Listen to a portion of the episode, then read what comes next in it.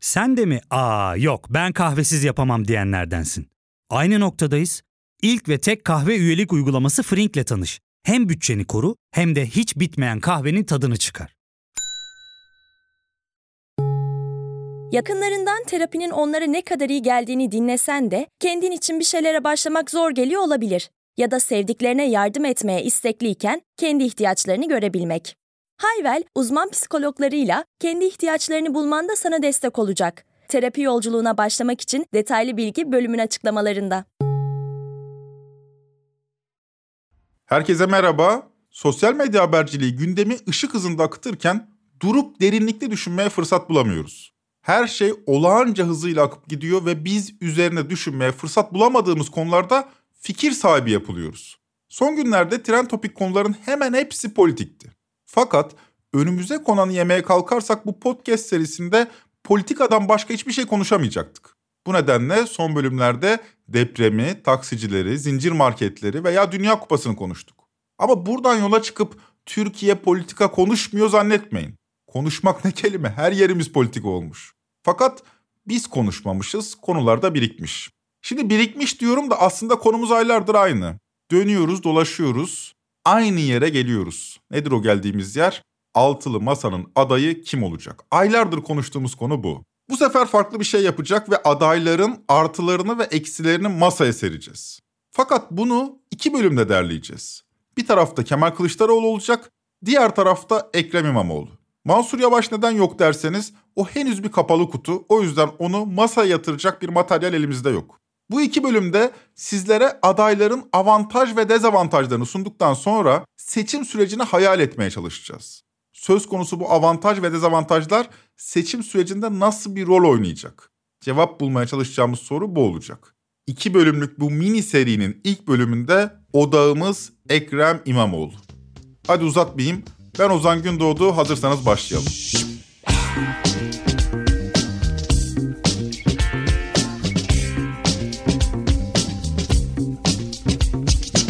Seçimlere 6 ya da 7 ay kaldı.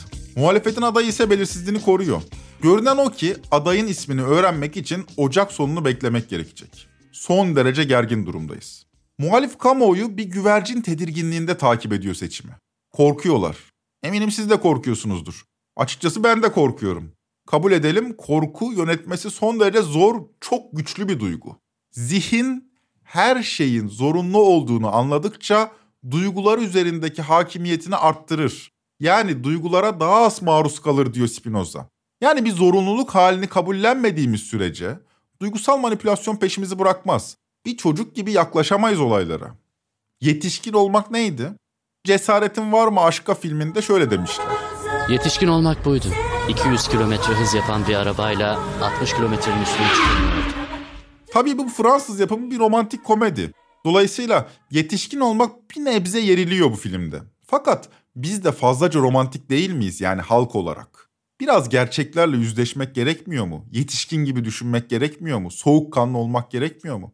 Bu bölüm ve önümüzdeki bölümde duygularımızdan bağımsız biçimde İmamoğlu'nu ve Kılıçdaroğlu'nu masaya yatıracağız. Subjektif yorumlardan kaçınmaya çalışacak soğuk bir rasyonellikle bu iki aday adayını ele alacağız. Öyle tahmin ediyorum ki Kılıçdaroğlu'nu tutanlar da İmamoğlu'nu tutanlar da bazı anlattıklarımdan hoşlanmayacak. Bilmiyorum gerçi belki de hoşlanırlar ama bana biraz rahatsız edici gelebilir gibi geliyor. Yanlış anlaşılmayayım. Bu bölümde biz bir cevap vermeyeceğiz elbette. Yani Kılıçdaroğlu mu daha iyi olur, İmamoğlu mu daha iyi olur sorusunun cevabını vermek benim haddime değil. Sadece şunu yapmaya çalışacağız. Lüzumundan büyük hayaller kurmanın önüne geçmeye çalışacağız.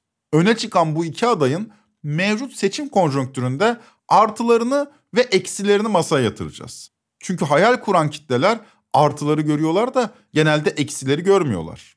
Bizim de görevimiz bu ikisini masaya yatırmak olacak. O halde başlayalım. İlk aday Karadeniz'in hırçın çocuğu Ekrem İmamoğlu.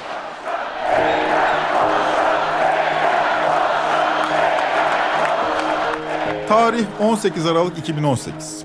31 Mart 2019'da gerçekleşecek seçimlere 3 aydan biraz daha fazla zaman var. CHP hemen tüm kentlerin adaylarını açıklamış fakat henüz İstanbul ve Ankara adaylarını açıklamamış.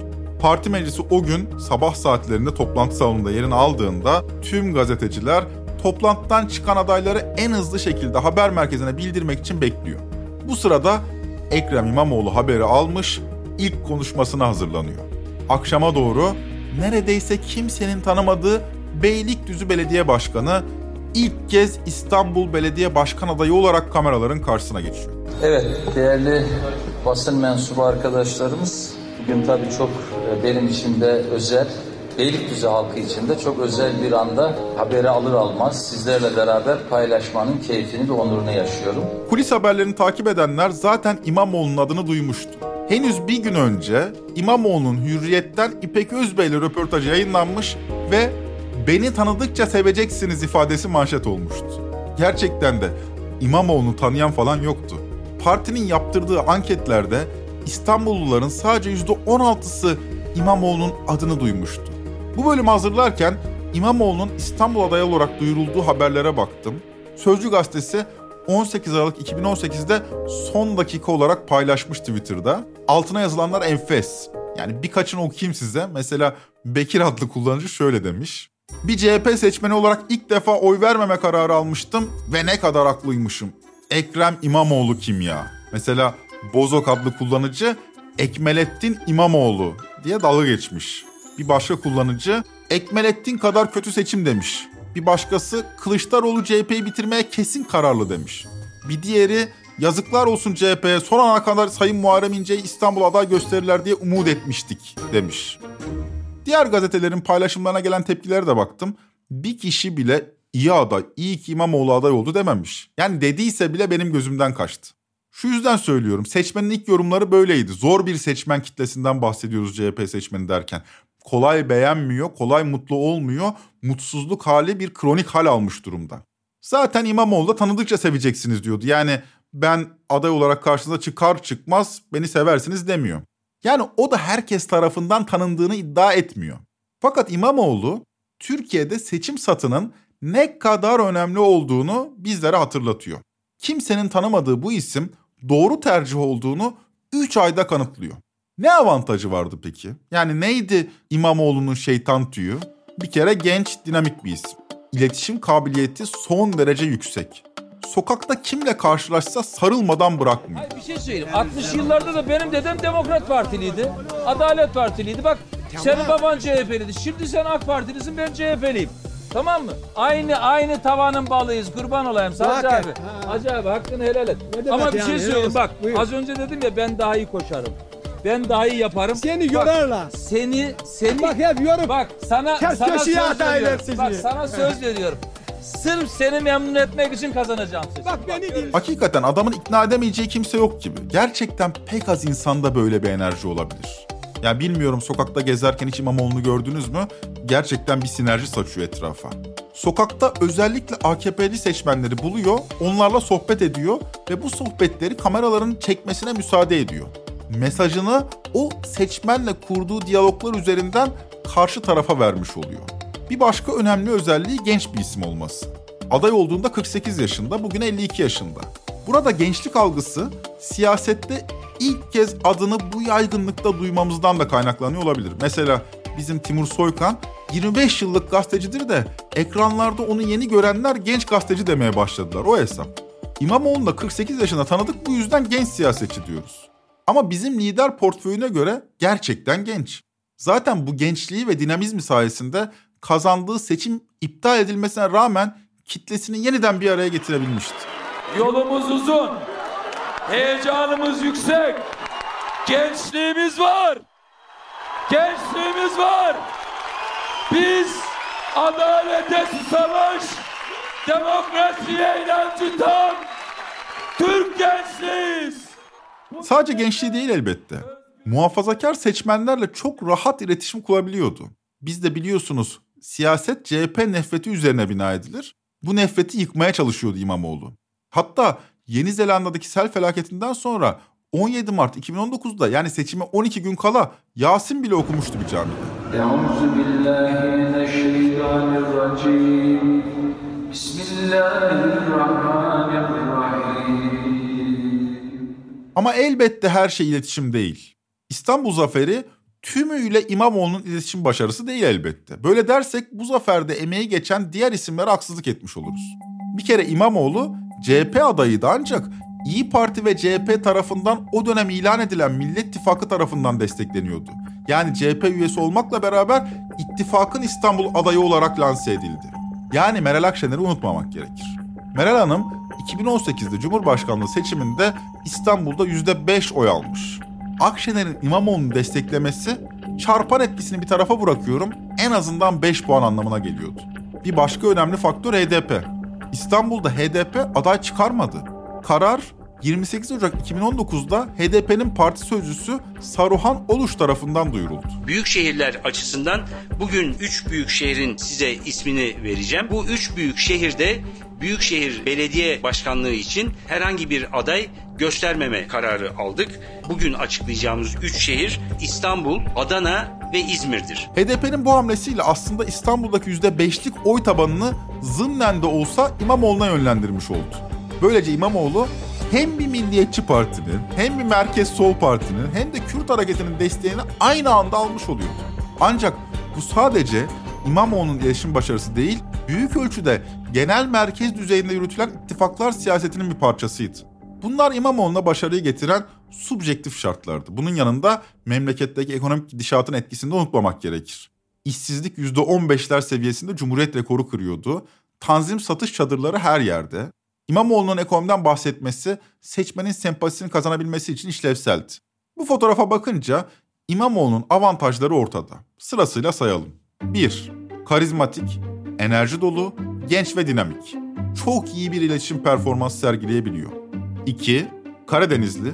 Böylece CHP'nin etkin olamadığı bölgelerde başarı şansını arttırabiliyor. Bazıları Erdoğan'ın karşısına bir Karadenizli aday çıkması halinde Erdoğan'ın bocalayacağını düşünüyor. Olabilir, makul bir iddia. 3. İstanbul seçimlerinde de görüldüğü gibi hem HDP seçmeninden, hem milliyetçilerden hem de muhafazakarlardan üstüne bir de Atatürkçülerden oy alabiliyor. Bu haliyle tam bir merkez parti siyasetçisi gibi konumlanıyor. Her kesimden oy alabilen bir isim. Vatandaş da zaten böyle düşünüyor. Bence tek şansı olan İmamoğlu. Neden abi İmamoğlu? Ya daha genç, biraz daha sanki öbürlerine göre karizma da var biraz. Hem sağdan hem soldan oy alabilecek görüşleri var. Ya bunlar başka da bir sebebi yok. Bu üç avantaj İmamoğlu'nu milyonların gönlündeki ideal aday haline getiriyor. Böylece kazanabilecek adaya ulaşıyoruz. Ver yetkiyi gör etkiyi. İmamoğlu'na aday yap, arkana yaslan ve seçimi kazan. Şimdi sadece artılara odaklanınca tablo bu. Fakat biraz moral bozalım İmamoğlu taraftarları için. Ama dilerseniz önce kendimizi zihnen buna hazırlayın diye bölüme ufak bir mola verelim. Döndüğümüzde tam buradan devam edeceğiz. Ya fark ettin mi? Biz en çok kahveye para harcıyoruz. Yok abi, bundan sonra günde bir. Aa, sen Frink kullanmıyor musun? Nasıl yani? Yani kahvenden kısmına gerek yok.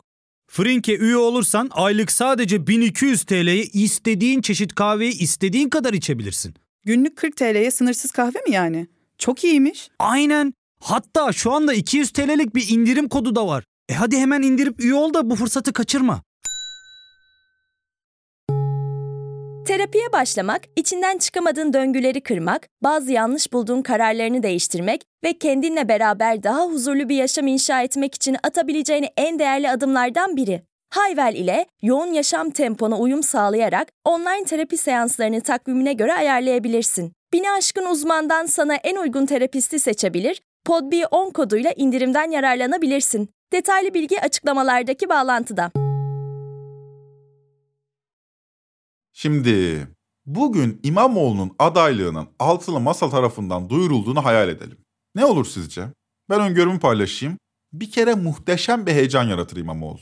An itibariyle muhalif kamuoyunun içine düştüğü umutsuzluk hali kısa sürede yerini coşkuya bırakır. Fakat bir kusurcuğu var İmamoğlu'nun. Siyasi bir lider değil. Şu anlamda söylüyorum. Siyaseten hangi pozisyonda olduğu bilinmiyor. Daha önce de İmamoğlu hakkında yayınladığımız bölümde söylemiştik. Dünya görüşünü ön plana çıkarabileceği bir konumda hiç olmadı.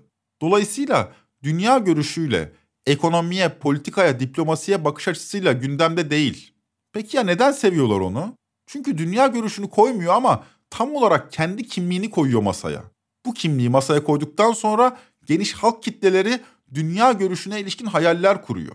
Karadenizli, Trabzonsporlu, iş adamı, baba, koca, genç, siyasetçi, Atatürkçü, Müslüman bunlar İmamoğlu denildiğinde akla gelen tabu kelimeler. Elbette dünyaya bakış açısı hakkında Mansur Yavaş gibi tam bir kapalı kutu değil. Ama Kılıçdaroğlu gibi her salı gündemi değerlendirmek zorunda da kalmıyor. Kürt sorununa ne der? Ekonomiye ilişkin ne düşünüyor? Bu LGBTİ meselesi gündemde ona ne der? Grevler yasaklanıyor. Sendikalaşma oranı özel sektörde %3'lerde. Bu meselelere nasıl bakıyor? Bu beşli çete ifadesini hiç kullanmıyor mesela. Neden kullanmıyor? Bu kamu özel işbirliği projelerine ilişkin tavrı nedir? Özelleştirmeci midir, kamucu mudur? Yani sürekli bu konularda konuşmak zorunda kalmadığı için belli belirsizlikler var. Kendisi net değil demiyorum. Belli belirsizlikler var sadece. Ne var canım seçim sürecinde öğreniveririz diyenleriniz olabilir. Fakat bunları öğrenirken çok can yakar. İmamoğlu kendisine her tanıttığında biz böyle düşünmemiştik diyecek olan politik kesimleri karşısında bulma ihtimali var. Nagihan Alçı ile fotoğraf verdikten sonra olanları bir düşünün. Nasıl hayaller kurduysa muhalif halk kesimleri o hayal kırıklığı bir lince dönüşmüştü. Şöyle anlatayım. İmamoğlu'nun adaylık sürecinde her yerde ya Erdoğan'ı ya da İmamoğlu'nu göreceğiz. Adayın İmamoğlu olması halinde karizmalar yarışacak. Bir tarafta Erdoğan, diğer tarafta İmamoğlu. Erdoğan'ın arkasında AKP ve MHP, İmamoğlu'nun arkasında altılı masa. Ancak burada Erdoğan'ın İmamoğlu karşısında çok büyük bir avantajı olacak. Erdoğan hem AKP'ye hem de MHP'ye neredeyse tam olarak hakim. Siyaseten istediği manevrayı yapıyor ve partiler Erdoğan'a göre konumlanıyor. U dönüşleri Erdoğan'a siyaseten hiçbir bedel ödetmiyor. Dün ak dediğine bugün kara diyebiliyor. Sisi'ye dün sövüyordu. Mısır'da halkın oylarıyla seçilmiş Cumhurbaşkanı darbeyle indirilirken Birleşmiş Milletler'de bu darbeyi yapan kişi meşrulaştırılıyor. Bugüne el sıkışıyor. Cumhurbaşkanı Erdoğan aynı masada oturmam darbeci dediği Mısır Cumhurbaşkanı Sisi ile Katar'da düzenlenen Dünya Kupası'nın açılış resepsiyonunda bir araya geldi. El sıkıştılar. 9 yıl aradan sonra gerçekleşen ilk temas sonrası yeniden niye olmasın dedi. Ve hiçbir şey olmuyor. Tabanında en ufak bir soru işareti bile oluşmuyor. Bu U dönüşünün ardından ne AKP'de ne MHP'de tek bir çatlak ses çıkmıyor. AKP HDP'ye gidiyor, gözler MHP'ye çevriliyor. MHP lideri Devlet Bahçeli AK Parti heyetinin anayasa değişikliğini görüşmek amacıyla mecliste grubu bulunan siyasi partileri ziyaret etmesi de son derece doğal ve doğru bir adımdır. diyebiliyor. Yani Erdoğan'ın söylediği hiçbir söz, attığı hiçbir adım onu destekleyen partiler arasında bir test sorusu değil. Destekleyip desteklememe gibi bir gündem yok. Tam olarak bir tek adamdan bahsediyoruz. O ne derse partiler ona göre hizalanıyor. Sistem Erdoğan'ın liderliği üzerine kurulmuş durumda. Ve karşısına İmamoğlu çıkacak. Peki Erdoğan'ın Cumhur İttifakı ile kurduğu ilişkiyle İmamoğlu'nun altılı masayla kurduğu ilişki aynı mı? Altılı masanın çerçevesinin dışına çıkamayan bir İmamoğlu. Ona sorulan her ciddi soruda altılı masayı işaret etmek zorunda kalacak. Her konu başlığı altılı masanın çizdiği çerçeveden cevap bulacak. Aksi halde partilerden çatlak sesler yükselecek. Üstelik bu partilerin temel hedefi de parlamenter demokratik sisteme geçmek. Yani birçok konuda da uzlaşmamış altı partiden bahsediyoruz. İşte İmamoğlu'nun en büyük dezavantajı. Altılı masayla seçim sürecinde yaşanması olası bir gerginlik. Bu seçimin tümüyle çöpe gitmesi demek. Ya da daha başka ifade edelim. İmamoğlu'nun sürekli altılı masadaki liderlerin hassasiyetini gözetme gerilimi seçim sürecine rengini verecek temel risklerden biri olacak. Konuya ilişkin bir açıklama Deva Partisi lideri Ali Babacan'dan gelmiş. Babacan 24 Kasım'da Sabancı Üniversitesi Politika Kulübü'nün konuğu olmuş. Tabii konu adaylık meselesine de gelmiş. Babacan uzun uzun altılı masanın yol haritasını anlatmış. Sonra da lafı adaylık meselesine getirmiş. Ali Bey'in cevabını bir dinleyelim. Yani bizim sıralamamız hani gazetecilerin bir 5N 1K sorusu olur ya. Hani ne, nerede, nasıl falan filan. En son kim? 5N 1K. O kim sorusunun cevabını sürecin en sonunda vereceğiz. Çünkü şöyle bir risk var. Tabii kamuoyu da çok merak ediyor. Sizin ortak adayınız kim diyor ama biz ortak adayı bugün belirlersek ortak adayı ya kendi kafasına göre sorulara cevap verecek, kendi dağarcığına göre bir Türkiye ufku çizecek ya da ben hiçbir şey bilmiyorum bekleyin altın masa çalışmasını bitirsin ben ancak ondan sonra konuşabilirim diyecek. İkisi de çok kötü yani. Evet, Yani geleceği hayal ettiğimiz zaman işler biraz daha berraklaşıyor. Büyük bir sorun var ortada. Altılı Masa'nın yol haritasına ve çerçevesine uymak zorunda olan bir adaydan bahsediyoruz. Dolayısıyla kişisel karizma bu noktada büyük ölçüde anlamını yitiriyor. Yani İmamoğlu'nun en büyük avantajı olan kişisel karizma bu noktada Erdoğan karşısında zorlanıyor. Çünkü kişisel karizma değil, altılı masanın çerçevesinin içine hapsolmuş bir adaydan bahsediyoruz.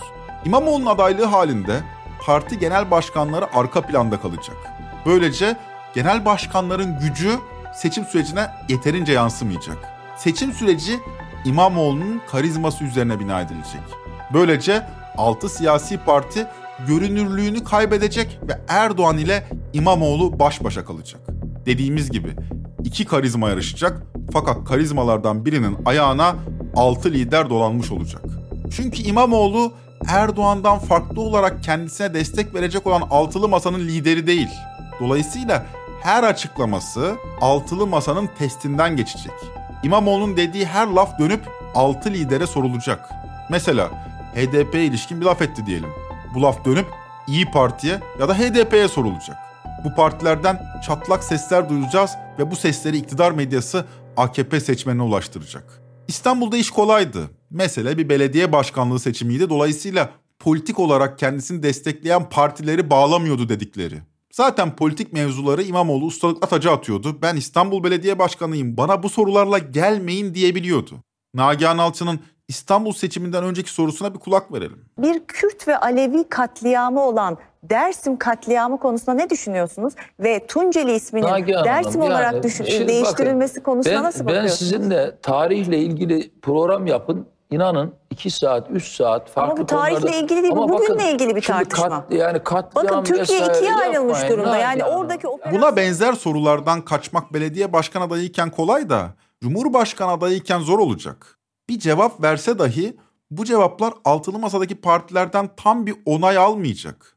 Dolayısıyla altılı masanın kısıtları altında bir İmamoğlu göreceğiz ve söz konusu bu kısıtlar moral motivasyonu sürekli olarak zorlayacak. Peki nedir bu kısıtlar? Bir kere güçlendirilmiş parlamenter sistem denilen yeni bir siyasi rejime geçme konusunda hemfikir bu altılı masa.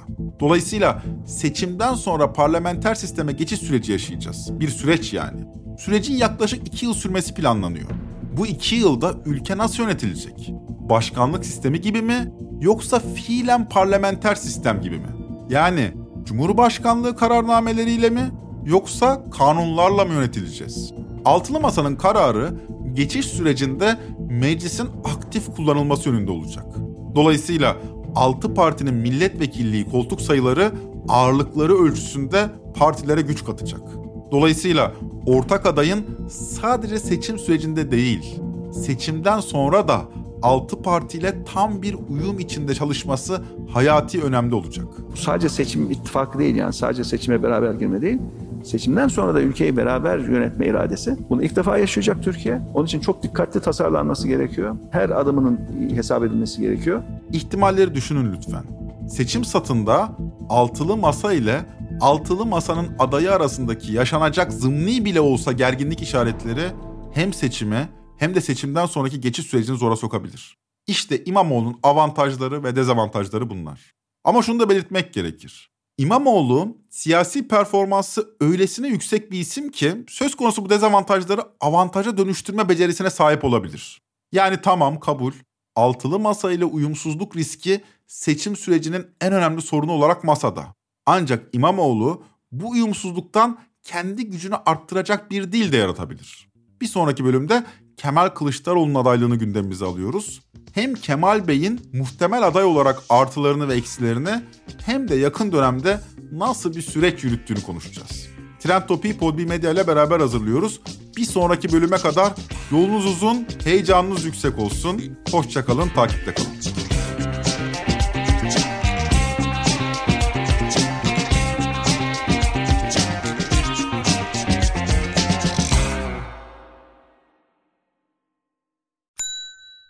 İlk ve tek kahve üyelik uygulaması Frink, 46 ildeki 500'den fazla noktada seni bekliyor. Açıklamadaki kodu girerek sana özel 200 TL'lik indirimden faydalanmayı unutma. Hadi sen de Frink üyeliğini başlat, kahven hiç bitmesin. Hem bugününe hem yarınına katacaklarıyla terapi yolculuğuna ve daha iyi hissetmeye bugün Hayvel ile başla. Açıklamadaki linkten Hayvel'i indir, ücretsiz tanışma görüşmelerinin ardından bütçene uygun seans paketini seç ve terapi yolculuğuna başla.